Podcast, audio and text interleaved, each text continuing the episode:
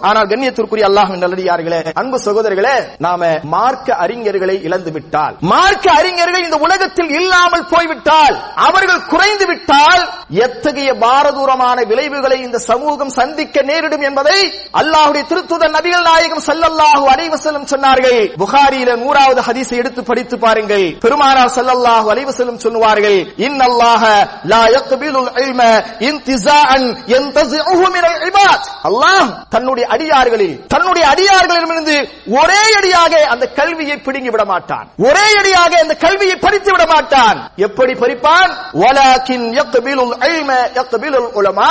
உலமாக்களை கைப்பற்றுவதன் மூலமாக கல்வியையும் அல்லாஹ் கைப்பற்றி விடுவான். உலமாக்களை இல்லாமல் ஆக்குவதன் மூலமாக கல்வியையும் அல்லாஹ் இல்லாமல் ஆக்கி விடுவான். எந்த அளவுக்கு என்று சொன்னால் ஹத்தாலம் யுபுத்தி ஆலிமன். கடைசியாக ஒரு அறிஞர் கூட மீதம் இல்லாத ஒரு நிலை ஏற்பட்டுவிடும். இப்ப என்ன நிலைமை தெரியுமா ஆகும்? சமுதாயத்தில் இப்ப என்ன நிலைமை ஆகும் தெரியுமா?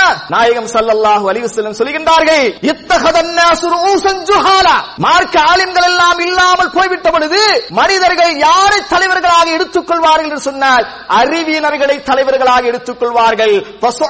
அவர்களிடத்திலே கேள்வி கேட்பார்கள். அவர்களும் அவர்களும் என்ன செய்வாங்க? தீர்ப்பளிப்பார்கள். ஜுஹால்களை நாம் அறிவியர்களாக அறிவியர்களை நாம் தலைவர்களாக எடுத்துக்கொள்வோம். அவர்களிடத்தில் நாம் கேள்வி கடைகளை தொடுப்போம். அவர்களும் பதில் அளிப்பார்கள் இல்லாத ஒரு சூழ்நிலையில தீர்ப்பளிப்பார். மார்க்கத்தை படிச்சாதானே தெரியும். அவர் ஆலிமா இருந்தாதானே தெரியும். என்ன செய்வோம்? நாம் அவர்களை தலைவர்களாக எடுத்துக்கொள்வோம். அவர்களிடத்திலே கேள்வியும் கேட்போம். அவர்களும் தெரியாது என்று சொல்ல மாட்டார்கள். அவர்களும் தீர்ப்பளிப்பார்கள். பிகைரி இல்லாத நிலையில் தீர்ப்பளிப்பார்கள். அவர்களும் வழிகட்டு மக்களையும் வழிகெடுத்து விடுவார்கள். இதுதான் சூழ்நிலை ஏற்படும். அல்லாஹுடைய திருத்துதர் நாயகன் சல்லாஹ் அலிவசன் சொல்றாங்க. புகாரியில் நூறாவது ஹதீஸாக